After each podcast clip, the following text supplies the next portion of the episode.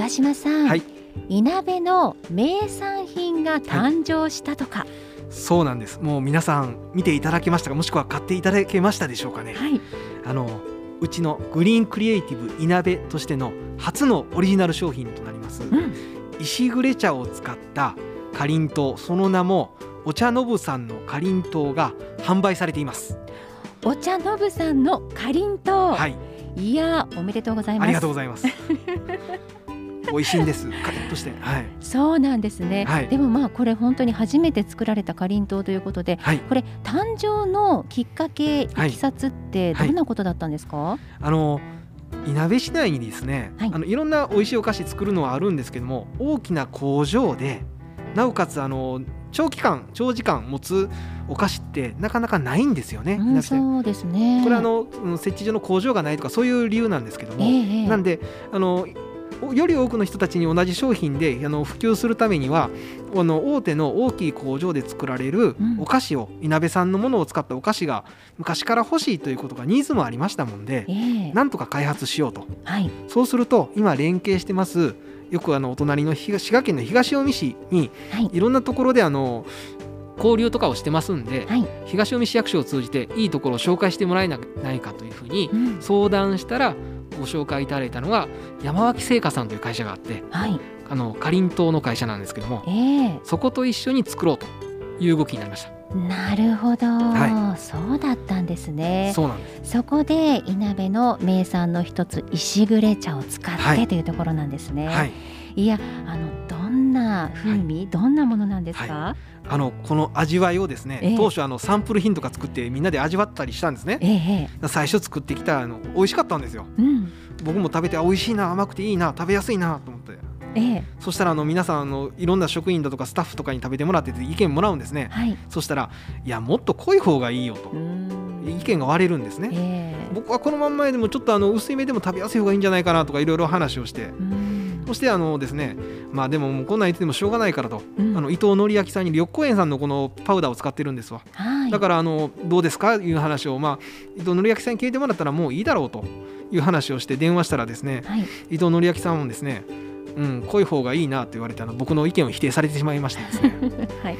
そ皆さんがそうおっしゃるなら特に女性の意見もですね多数やっぱ濃い方がいいということなんで、うん。食べ比べをしてはい。あの濃い味わいの、えー、かりんとうに仕上がりましたそうですか、はじゃあちょっと香りもお茶という感じで、はい。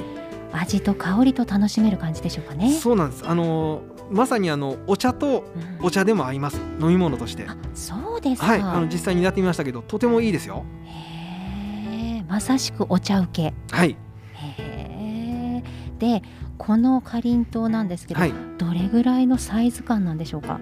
そうですね。あの一袋にうん、160g 入ってます、はい。160g です、はい。イメージとしてはですねよくあのお菓子屋さんで売ってるかりんとうよりも少し多い量ですね。うん。大体一般的に売ってるのは100から120が多いんですよ。ええ。ちょっと多めの量ででそれで、えー、と税込みで300円で販売しますかお安く感じますね。あありがとうございます、うん、あの極力そうなんです。あの多くの人に親しんでいただけるように、うん、あの値段もなんとか頑張りたいなというふうにあの思ってます。うん、はい。そうですよね。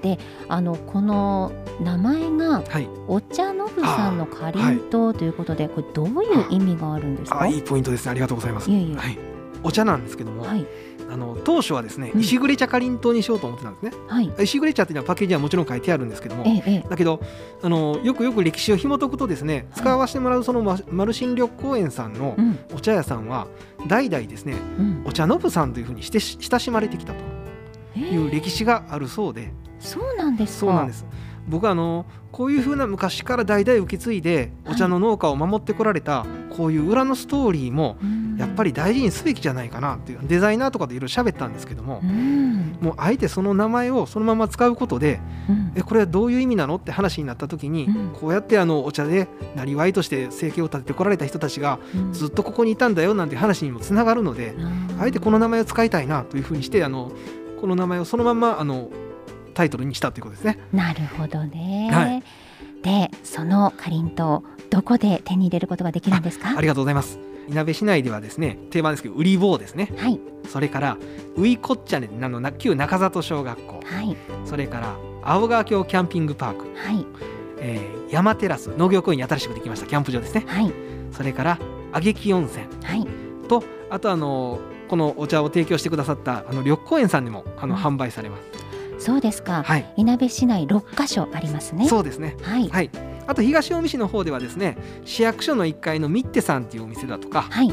あと5箇所エリアにあるんですけども琵琶湖の方なんですけどもええ。あの三宝吉プラザというあの店がありまして、ええ。そちらでも購入できます。あそうですか、はい。東近江市でも2箇所販売されているとはい。いうことで、い、なべ市と東近江市で同時に発売されているというところでいやまあ食べてくださった方の感想も聞きたいですね。そうですね。あのぜひあの今後も生かしていきたいなというふうに思いますというご意うん。見はい。そうですよね。それを聞いてまた第2弾第3弾にね、そうですね。つながっていけるといいですもんはい。ね。そのように思ってます。はい、えそういった感想も含めてぜひお問い合わせ先グリーンクリエイティブいなべ電話零五九四七二七七零五までお問い合わせください。